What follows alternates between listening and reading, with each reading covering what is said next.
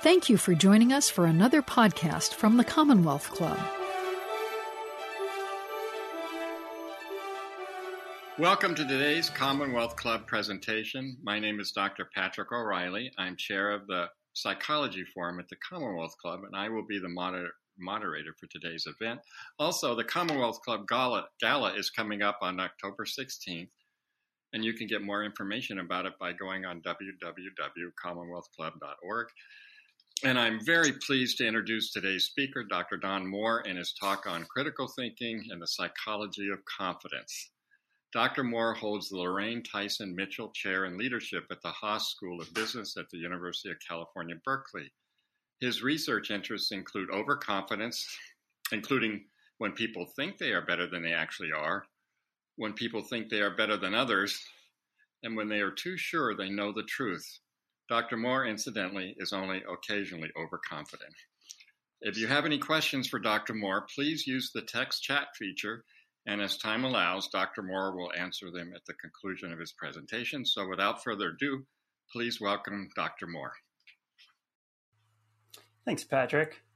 It is a great pleasure to be here and an honor to be able to share my work with the audience and with the Commonwealth Club. I want to talk about my research on the psychology of confidence, work I've been doing for the last couple decades, but begin with a story much older than that. In 1878, the great psychologist William James wrote about an alpine adventure. He imagined himself stuck at a spot from which he needed to make a dangerous leap across a crevasse. And he imagined that if he believed in himself, if he had the courage to commit to the act, that he would be able to jump farther across the crevasse and would be more likely to make it. He concluded in a situation such as this, I should be a fool not to believe in myself. Because the success of the act, leaping across the crevasse, depends upon that faith. There are many echoes of William James' encouragement to believe in ourselves in books that populate the self help category with wonderful titles such as these. These are books that encourage and empower us.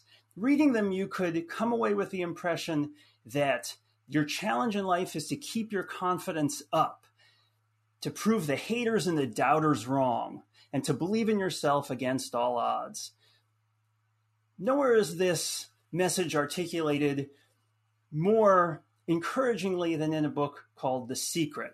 The Secret advocates the law of attraction, which holds that we attract into our lives those things that we believe in, that we hold most ardently in our thoughts. I want to share with you a clip from the movie based on the book, The Secret. So now you start to have different beliefs, like there is more than enough the universe, or you have the belief that everything goes right for me, or you have the belief that I'm not getting older, I'm getting younger. We can create it the way we want it by using the law of attraction. You can break yourself free from hereditary patterns, cultural codes, social beliefs, and prove once and for all power within you is greater than the power that's in you.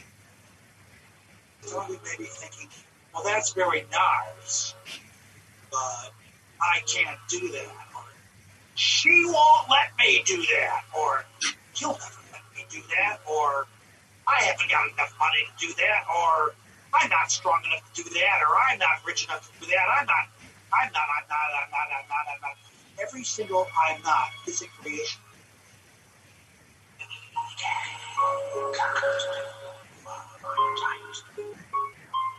Are there any limits to this? Absolutely. We are unlimited. We have no ceiling.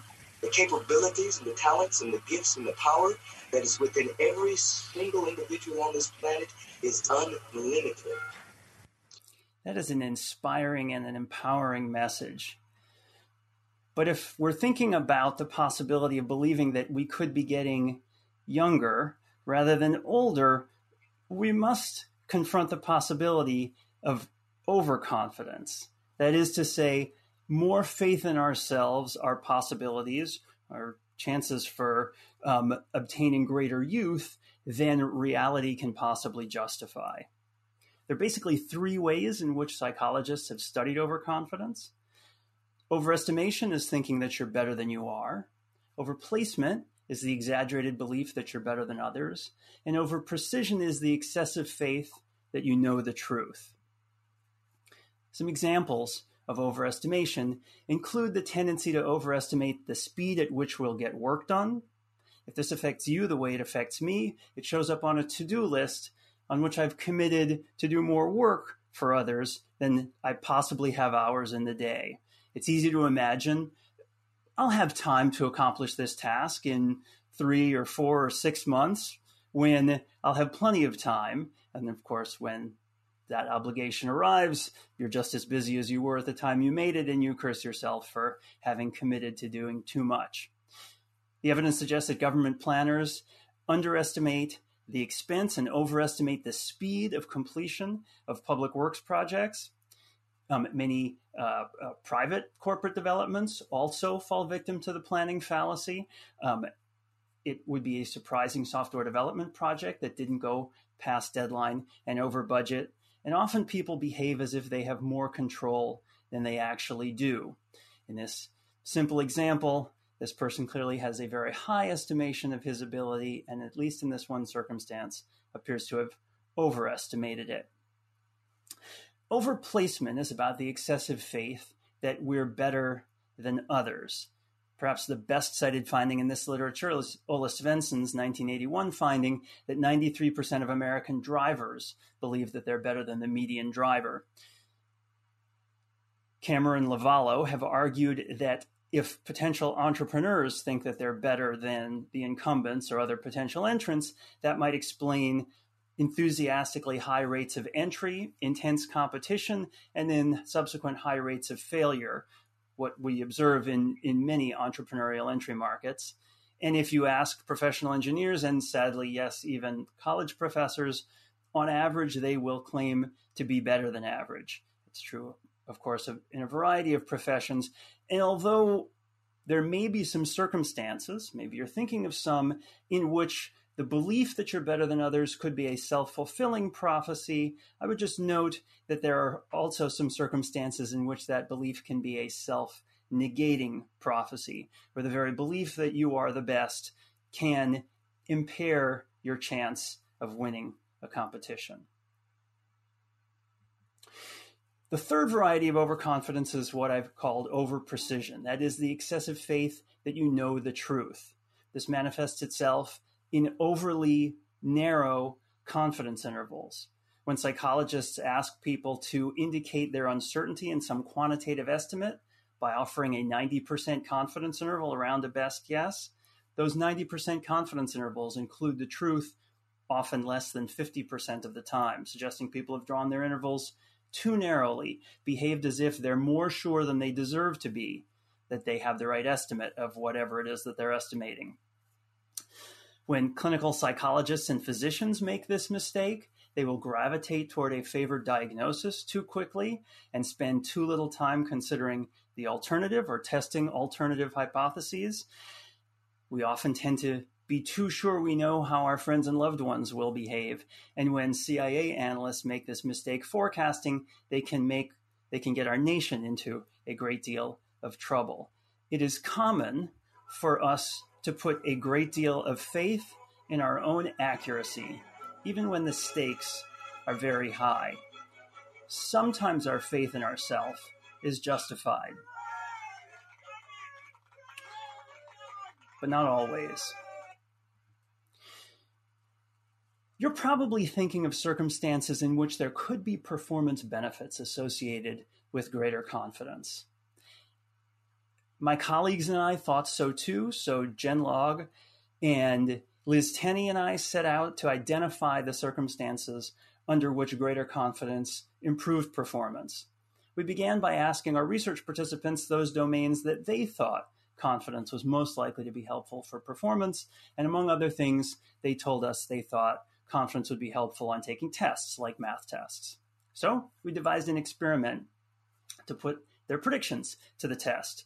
We gave a number of research participants a math test and we manipulated their confidence. Some were led to believe that they would do well on the test, others were led to believe that they shouldn't expect to do particularly well. Let me just note parenthetically how this how important this manipulation is. In day-to-day life, we observe correlations between confidence and performance all the time. And empirically, it is often the case that the confident around us perform better. More confident athletes are more likely to win. More confident political candidates are more likely to get elected. But if there's a reason for their confidence that is based on their actual ability or performance at the polls, then we should be skeptical of the causal role of confidence in influencing their subsequent performance.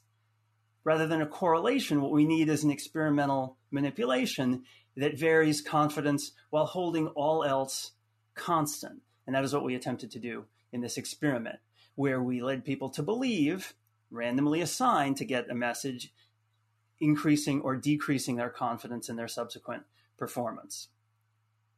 Of course, after we told them to expect to do well, those people who are taking the test did go into the test expecting to do better than those who are in the low confidence condition. Crucially, we also had a separate sample that was randomly assigned to play the role of observers. They were predicting how those who actually had the experience of taking the test would perform. We told them about the whole setup. We're running an experiment. Some people were randomly assigned to get an encouraging message, increasing their confidence. Others were randomly assigned to a condition in which they got a discouraging message to reduce their confidence.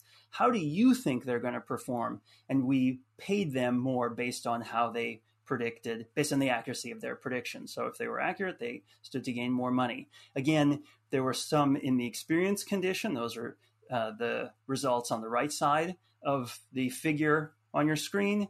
And those in the prediction condition, they were just betting on how the experiencers would actually perform.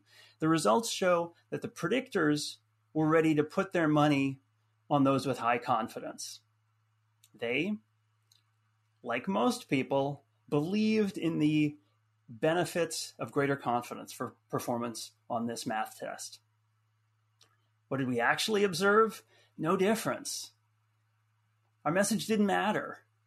It didn't affect the performance of people in the confidence condition. It didn't increase the performance of those who came in expecting to do well. That made us wonder whether a math test really allowed the optimist the best opportunity to shine and whether we might try other tasks. So we did. We tried trivia quizzes. We tried other sorts of cognitive tests. We tried tests of athletic ability and physical endurance and boring vigilance tasks. In none of these could we identify an actual effect of confidence on performance, even though in every circumstance, those assigned to the prediction condition were ready to bet on those with greater confidence. Well, even if there isn't a performance benefit to greater confidence, I've wondered whether there are social settings in which other people or market incentives create an interest in expressing greater confidence. And it's easy to think on this, the night of the first presidential debate between Donald Trump and Joe Biden that there are, in fact, circumstances in which the display of confidence can earn us credibility with others. Nobody can do it like me. Nobody. Nobody can do it like me.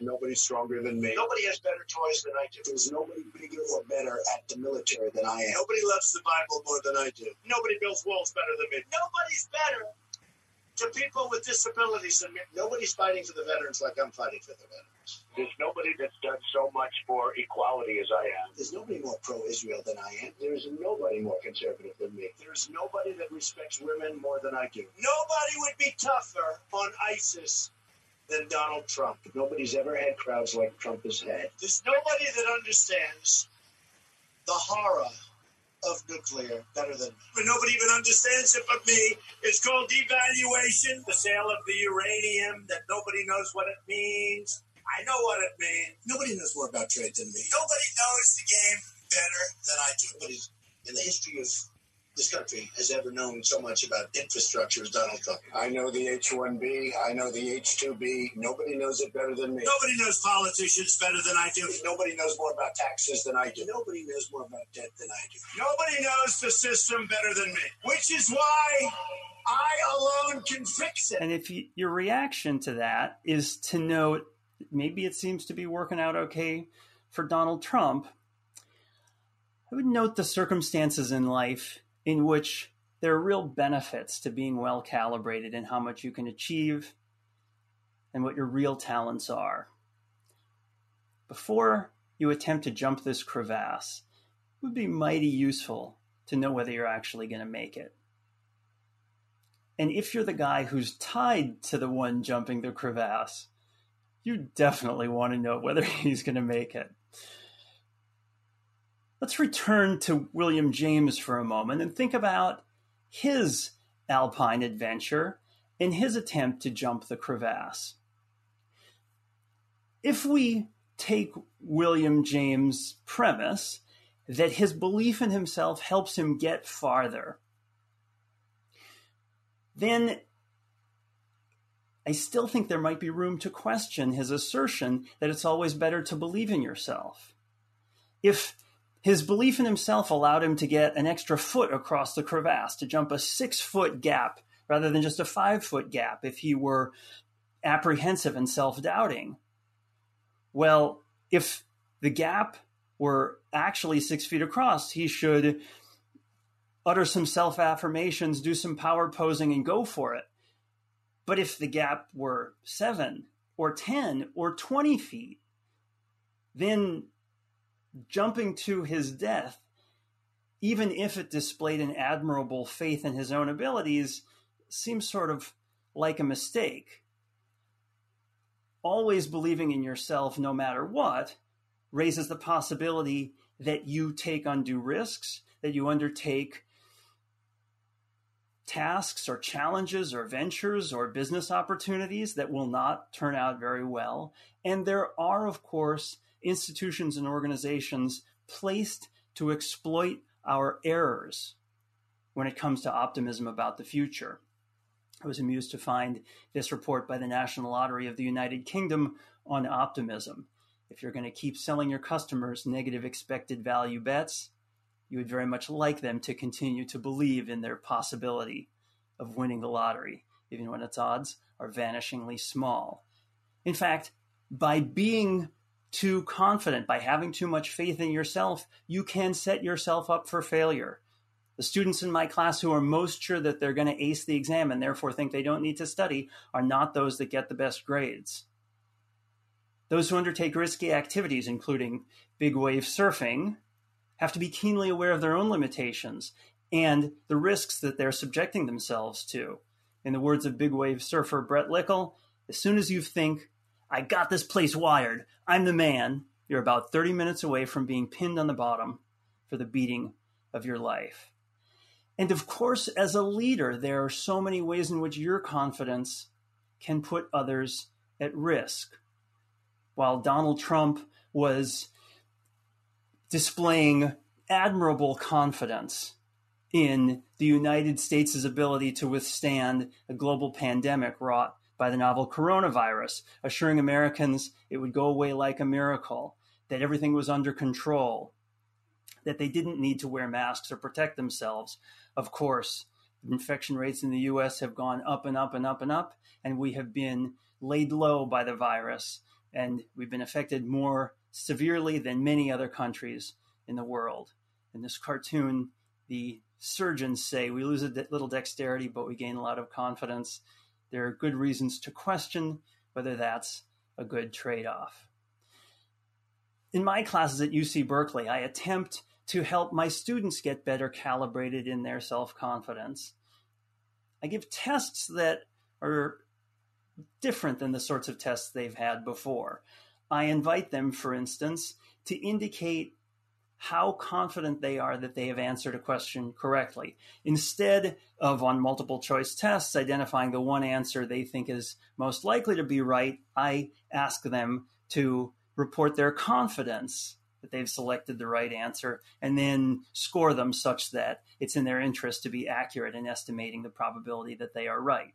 When my students tell me that they are 100% sure that they have correctly identified the right answer on my test, they are in fact correct only 89% of the time. When they report a confidence between 90 and 99%, on average that works out to about 93% because a lot of their reports are at 90%, they are in fact only right about 76% of the time. Averaged across all the answers on my exams and the rate at which they're correct, on average, my students in the past have been 95% sure that they're right. In fact, only correct 85% of the time. I went looking for circumstances with higher stakes than the tests in my class and found this a game show, the Million Dollar Money Drop. Let me play you a short clip from it. This million dollars, this million dollars, as of right now, is yours. Wow. Oh my God. Oh my God. The question is, how long can you hang on to it? In order to do that, you're going to have to give us the correct answers to seven multiple choice questions. Each of these four drops will represent a possible answer to those questions, only one of which is the correct answer. Now, the rules are very simple. You must risk all of your money on every single question. But if you're not certain of the answer, you can play it safe and place your money on more than one drop. However, you must always leave one drop clear. Put your money on the wrong answer, and it drops. It's gone forever. Whatever money you have left over at the end of the seven questions is yours to keep. Are you ready? Yeah. One million dollars. I've got seven questions. Let's play the million dollar money drop. Sports equipment, Tom Hanks films. Talk it I a lot about sports equipment. How many Tom Hanks movies do you know? I know a lot. Uh, I do. How about sports equipment? How about sports equipment? We're gonna go for sports. Sports equipment? Yes. All right. sports equipment? This is all on him though. All on him. The four possible answers are A, NBA basketball, B, NFL football, C, MLB baseball, and D, NHL hockey puck. And the question is, which of these is the heaviest? Talk it over. Okay. I am going to rule out basketball. Yes. I would say It's the biggest. It's the most obvious answer. I've never felt a hockey puck. Have you? I have not felt a hockey would puck, say but it my smashes gut, things. my gut is a hockey puck. 60 seconds on the I clock, and it's moving with- now. Our money is a hockey puck. Um, Right, let's step up and see what drops. Which of these is the heaviest? A or B, we're done. If it's C, Major League Baseball, you've got $400,000 going into question three. And if it's the hockey puck, you've got $600,000 into question three. Good luck. if you look across all seasons of the show that my research assistants and I have been coding, what you see is that when contestants attach 100% comp, when they put 100% of their money on one of the options, it is in fact the right answer only 83% of the time, averaged across all rounds and contestants and seasons of the show. Confidence, the percentage of money attached to the favorite answer 81%, and contestants are only right about that 69% of the time. In other research, my uh, colleagues and I have examined the hit rate for political forecasts.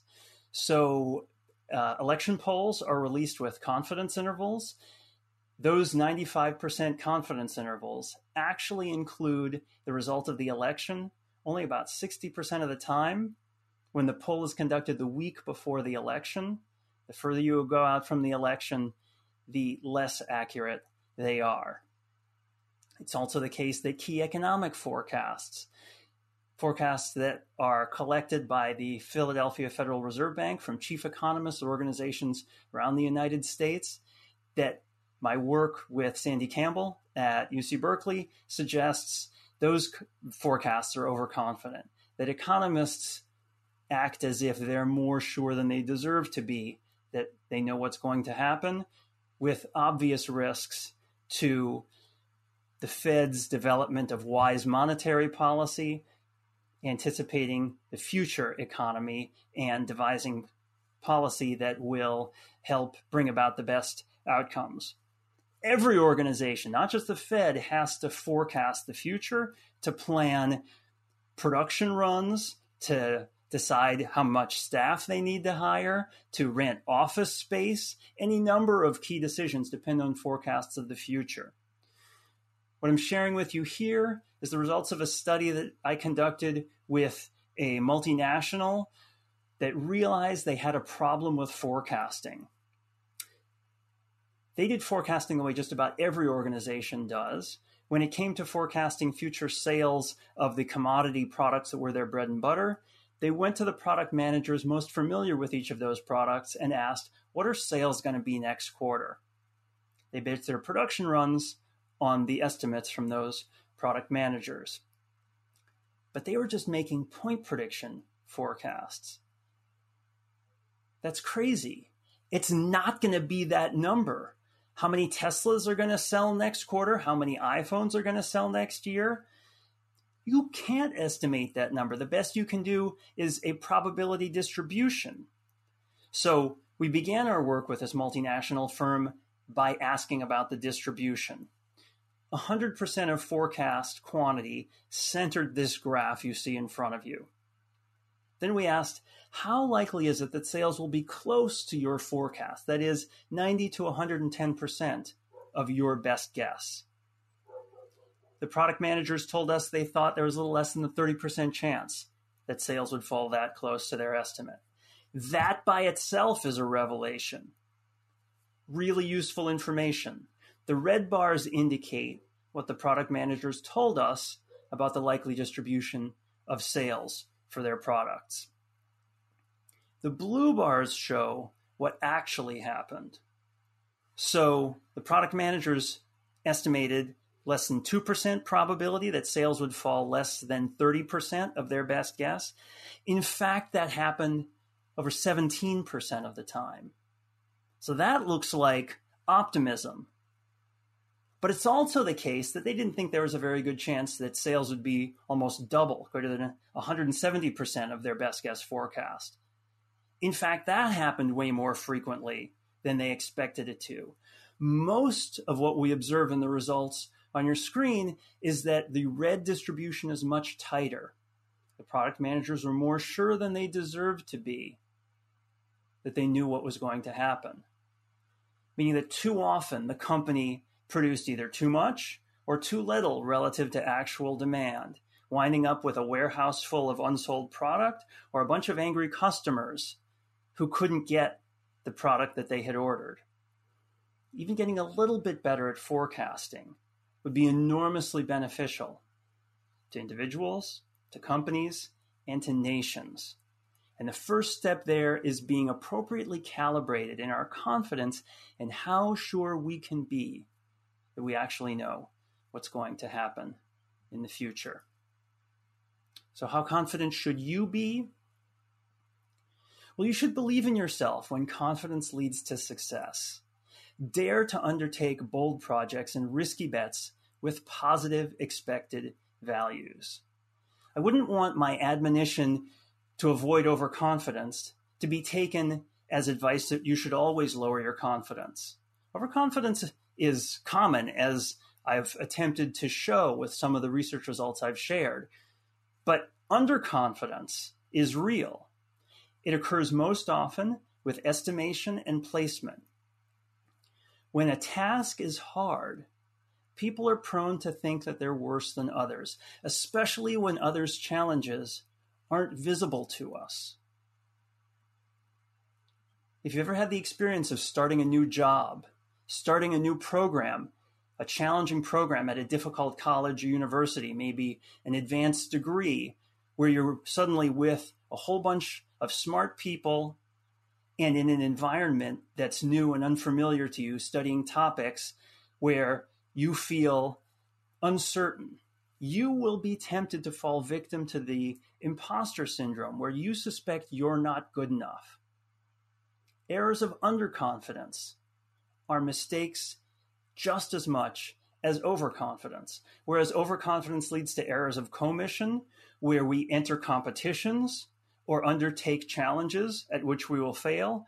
Underconfidence leads to errors of omission, where we fail to take advantage of opportunities. We shy away from investments. We don't enter races. We're afraid to ask, to reach out to that attractive stranger or say hi to someone who's a potential friend.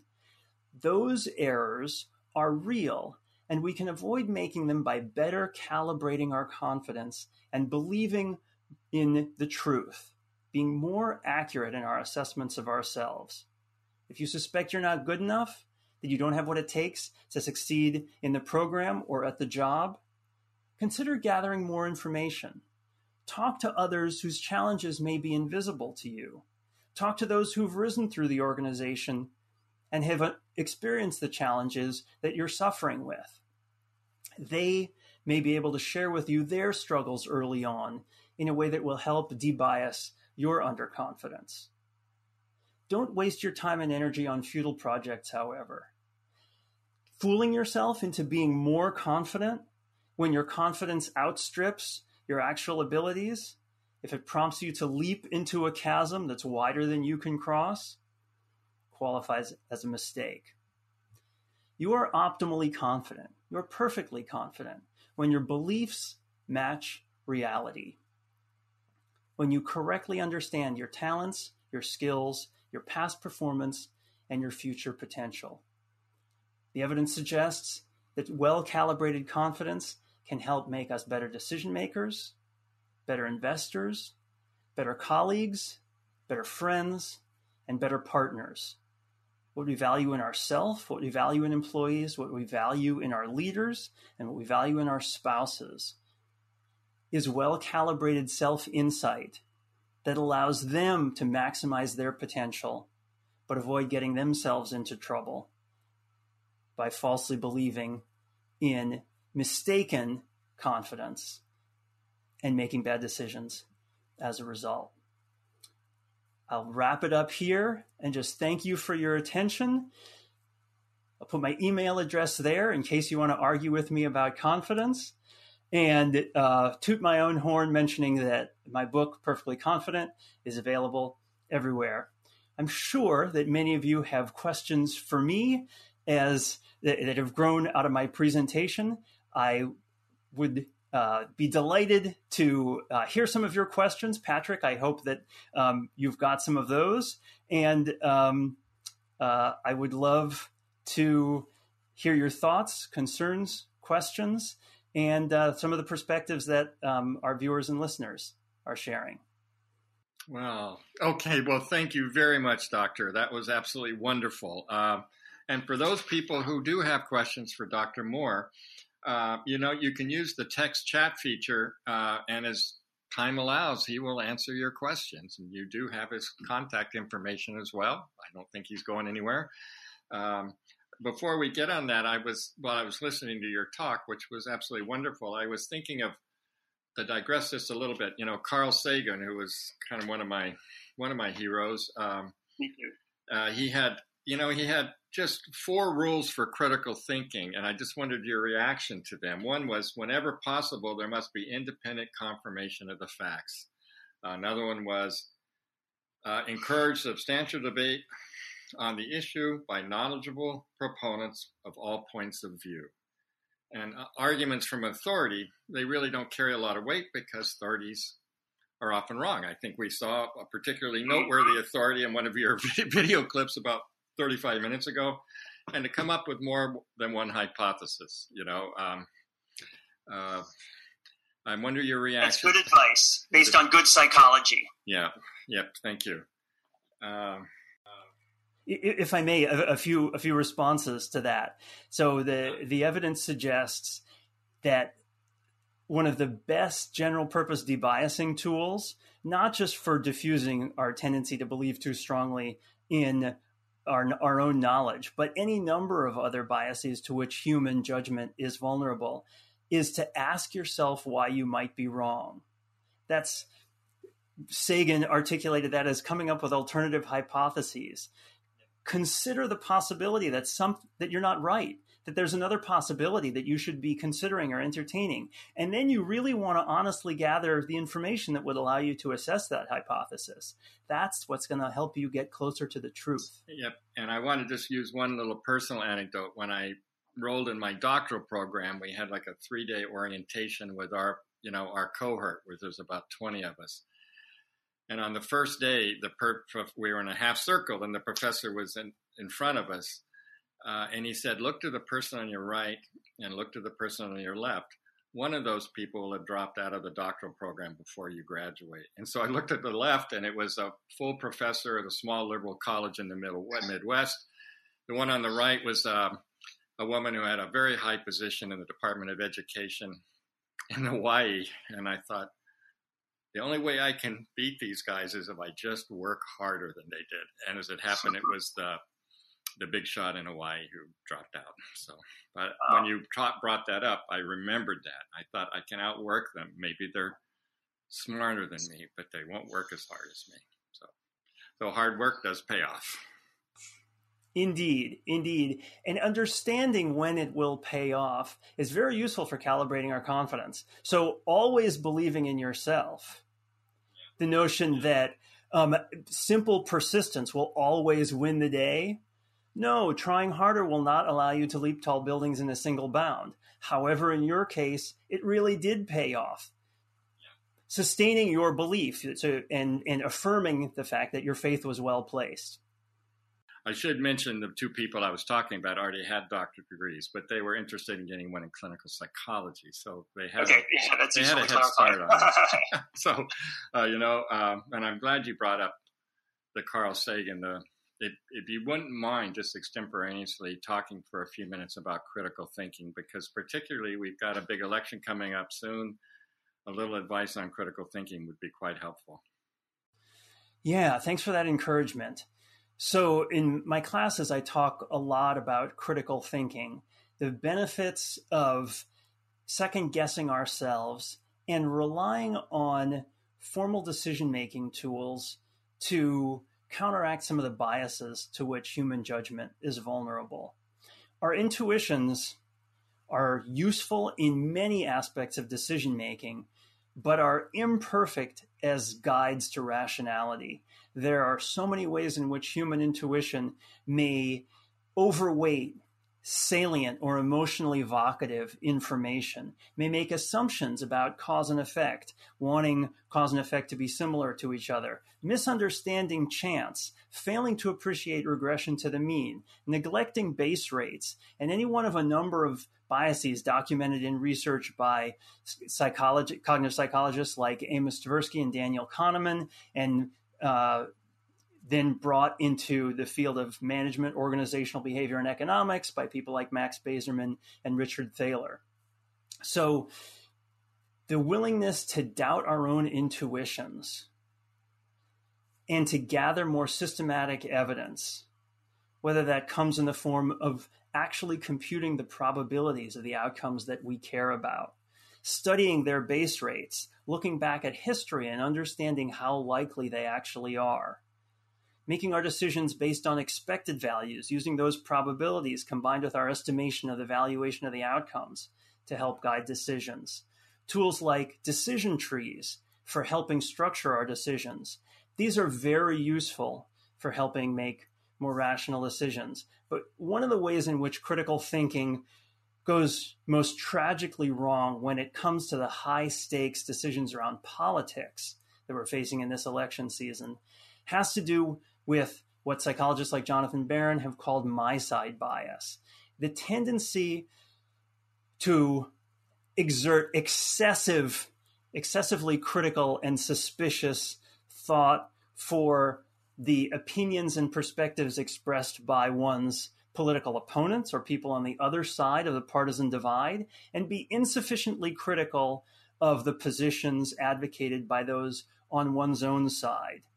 It's easy to trace some of the psychological quirks that predispose us to want to believe in our in group and want to protect ourselves or fight against those that we perceive in the out group that might threaten or attack us. And that sort of division, that sort of partisan split, is so corrosive in a democracy where we have to be willing to accept election outcomes and where constructive progress depends so fundamentally on collaboration with our political rivals in order to find wise compromises and get work done that serves the nation well, even if it is not clearly a partisan benefit one way or the other. I think that that is a challenge that our nation is struggling with mightily at this point, where the my side bias is as strong as it's ever been, and our suspicion and dislike of people on the other side of the political spectrum is corrosive to our ability to work together. Yes, well, thank you. That's very good. There was a question about just the just the massive number of books that purport to teach somebody that self confidence, you can win it all. You can be anything. I found it particularly interesting that somebody was that somehow you could actually will yourself to become younger. That would. Uh huh. It's a nice idea, isn't it? I might have to follow up on that one. Tell me how that works out for you. Yes, I will. I will do that. But maybe it's an overly well. It's not a simplistic question. It was a reasonable question. Why do you think people buy those books. I mean, I, I it, as a psychologist myself, I, I, I doubt that the research that supports their beliefs is very, very substantial. What do you think the big attraction is? Yeah.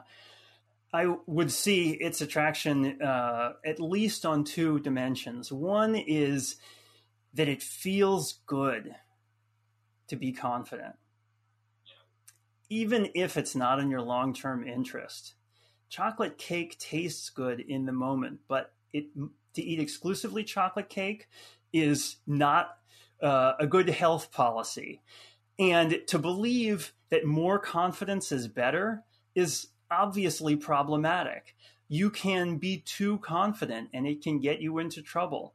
Uh, in, in my book, I tell a number of stories, including circumstances when I have fallen prey to the siren song of confidence, believing too much in myself and running headlong into a brick wall that better sense would have let me anticipate was going to get in my way. So it just feels good to believe in yourself. And that is part of the allure of that message.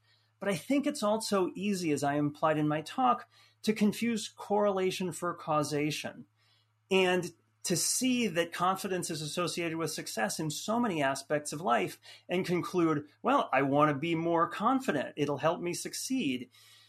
In fact, the evidence for that link, as I suggested, is awfully weak. It is correlated in many circumstances, but there's usually a simple explanation for that. And that is that the politicians and business people and athletes the confident ones who succeed, well, they had good reason to be confident. They knew a little bit about their own strengths, their polling, their market potential, and that that is a more parsimonious, a simpler explanation for both their confidence and their success. Well, and with my circumstances, I was intimidated, intimidated by the two very substantially successful people sitting on either side of me on my first week of doctoral studies. My confidence was that I could work harder than anybody else. and that would make up for it. I do have a question for you here. Just a moment, please. Well, while you're while you're working on that, let me just uh, make a note. While I've been critical of the boosterist message in the self help literature, literature, that you should be more confident, um, I, I do think that it has a place. I acknowledge the real risk of underconfidence, and it, it, it affects many people and if believing in yourself helps you avoid the mistake of shying away from competitions or taking risks that would have been successful, well, that's great. Then you should subscribe to that message. You should believe in yourself because it'll make you better off to avoid the error of underconfidence. Yep, that's a good point. Here's the question. Um, I'm going to read it. It's on my phone. Uh, Dr. Moore, in anticipation of the 2020 presidential election, can pollsters, pollsters learn from their predictive failure during the 2016 election? Now, there's a poser for you. yeah, yeah. So I already made reference to, to my research examining polls and the limitations in their accuracy. A few thoughts on that. Polls overestimate their accuracy because they rely on a statistical calculation to compute their confidence intervals that assumes the only source of error is sampling error. That is, for the poll, they sample a subset of the population, and there's a possibility that they oversample some groups and undersample others, and so the poll result is not representative of the voting population at large. The statistics have a harder time quantifying other sor- other um, sources of error.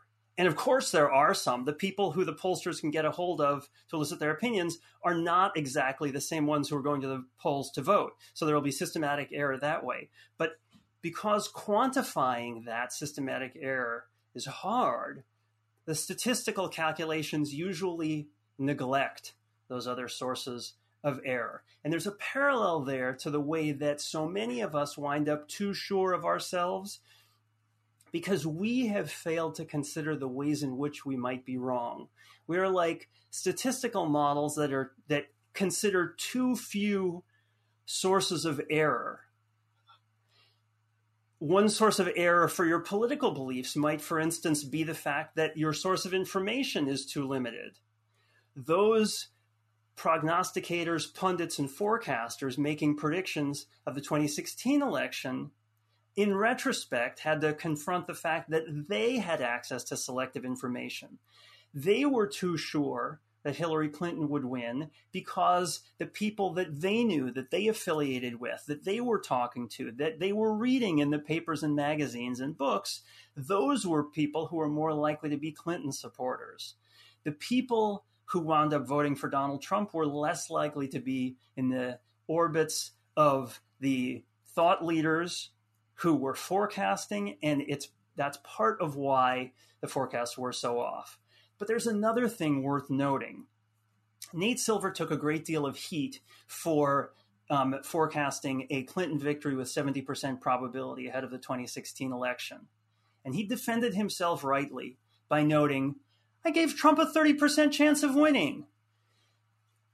There is the tendency to oversimplify a probabilistic belief by choosing, by identifying which side of maybe it's on, such that if you say Clinton with 51% chance, then you're treated as if you said Clinton with 100% probability. And that's just not right. Honestly, confronting our uncertainties must open the open our hearts to thinking about the, the future as probabilities, as a probability distribution. And when you say 70% chance that something's going to happen, well, 30% of the time, it ain't going to happen. And accepting probabilistic forecasts means accepting that you will be on the wrong side of maybe with some frequency. If you look at Nate, the calibration of Nate Silver's forecasts across a larger sample, which you'd need in order to assess his calibration, he does pretty well yeah, he has some explanations for why he why his forecasts were in error that are intimately connected with why so many polls and forecasts were in error in 2016. But overall, Nate Silver's calibration is pretty good. Thank you. We have another question here for you just a moment.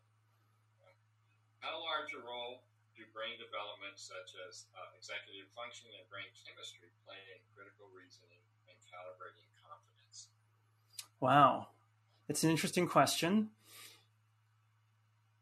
Um, I would say so, as, with regards to brain development, I've seen in my children their greater willingness to entertain the uncertainties associated with probabilistic thinking as they've grown older. So many of us are prone to simplifying the world into fr- from a range of probabilities to 100% and 0%. There's there's a middle stage of intermediate sophistication where we can handle 50-50 as maybe uh, and simplify the rest of the spectrum into 100 and 0 getting better at accepting the uncertainty in our beliefs and in the world means accepting the gradations on that scale.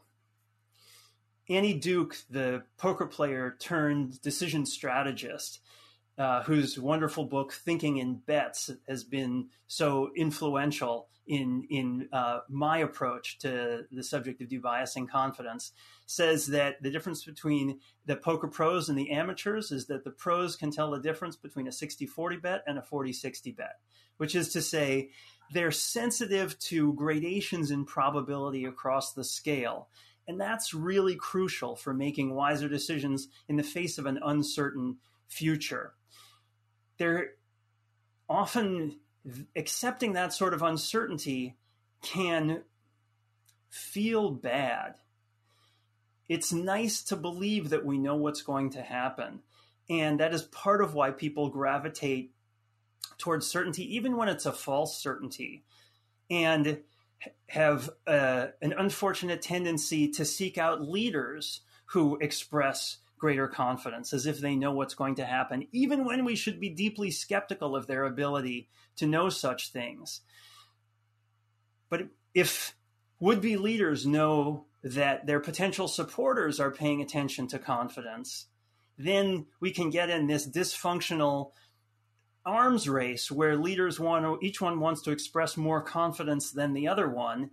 And inevitably, the one who we wind up uh, elevating to office it, it has expressed overconfidence in their campaign for that post. Okay. Well, you know, we have a few minutes left. Uh, perhaps you could pass on a little bit of advice to you've got a very large crowd watching this by the way all virtually perhaps you could spend four or five minutes just kind of wrapping up and and providing a little wisdom to all of us thank you for that generous invitation i'll say a few words about why i've called overconfidence the mother of all biases here i'm channeling daniel kahneman who called overconfidence the engine that drives the economy when asked if there were one bias that he would like most to get rid of, he named overconfidence, and it led uh, Max Bazerman and I to refer to overconfidence as the mother of all biases in our textbook. The reason there is that overconfidence, being too sure of ourselves, can serve as a gateway bias that makes us vulnerable to all sorts of other errors, mistakes, and foibles. If, on the other hand, we're well calibrated about our vulnerability to error, if we're willing to ask why we're wrong, if we're willing to consider the advice of others, and to combine that fairly with our own flawed perspectives, it can increase the accuracy of the judgments that we come to subsequently. There are some business leaders who've given voice to organizational cultures that encourage everyone within an organization to do this. So Reed Hastings at Netflix or um, at uh, Bridgewater Associates, building in a structure, an organizational culture of radical truth and radical transparency where employees are encouraged to question each other in order such that they might wind up closer to the truth as a nation, we could get so much better at being willing to ask ourselves and each other why might you be wrong? Why might I be wrong? And how can we listen to each other in order to arrive closer to the truth? I mentioned Annie Duke, and one of the ways in which poker players help debias each other's overconfidence is by asking, want to bet? So when a poker player makes some assure, makes some claim that others are skeptical of, they will often be challenged, want to bet? That invites them to put their money where their mouths are, to commit to a specific falsifiable claim with stakes on it. That is very useful for calibrating confidence. I had many friends, well intended, kind friends, who, when I was preparing for my book launch, assured me, oh, it's going to do great. You're going to wind up on the bestseller list for sure. And when they said that, I appreciated them trying to be nice, but was also keenly aware of how rare it is for a first time author like me to make it on the bestseller list with a book like this one. And so I responded to their encouragement by saying, Want to bet? And I was able to place a few hedging bets with friends who um, put some money down and allowed me to enjoy a hedge. So, a word about what, what I mean by that. So, um, I was betting against myself, they were betting on my success. If my book were to sell gangbusters, if I were to stay on top of the New York Times bestseller list for years, then I could enjoy that success and I would be happy to pay my friends the money that it would that would come with losing my bet. On the other hand, if I'm not making bestseller royalty payments, at least I can have the consolation prize of my friend Justin's money. There are plenty of opportunities where if someone is placing overconfident uh, is overconfident of your success, you can place a hedging bet with them, inviting them want to bet. But there are lots of other circumstances in life when you can challenge someone on their beliefs, testing how much they really believe the assurances they're giving you. In business negotiations, sometimes the way this plays out is with what's called a contingent contract, wherein the other side makes some uh, fantastic claim about the value of the deal that they're offering you or how rich you're going to get investing in their startup. If you say want to bet, that might open the way for you to make a deal whose value is contingent on the outcomes that they're promising. So they think the value of their firm is going to double within 10 years. Okay, well, you can adjust your bet such that um, they wind up uh, betting on what they believe is going to happen, and you can benefit from your skepticism of that, where you own a greater percentage of their company if its value after 10 years is less than they think it is, for instance. So there are many opportunities in life where we can help inform and debias each other with questions like want to bet. That was a, actually a wonderful summation, Doctor uh, Professor. I want to. We're pretty much out of time. I want to thank you very much. That was a very illuminating talk, very entertaining too. I, on a personal level, I enjoyed the videos.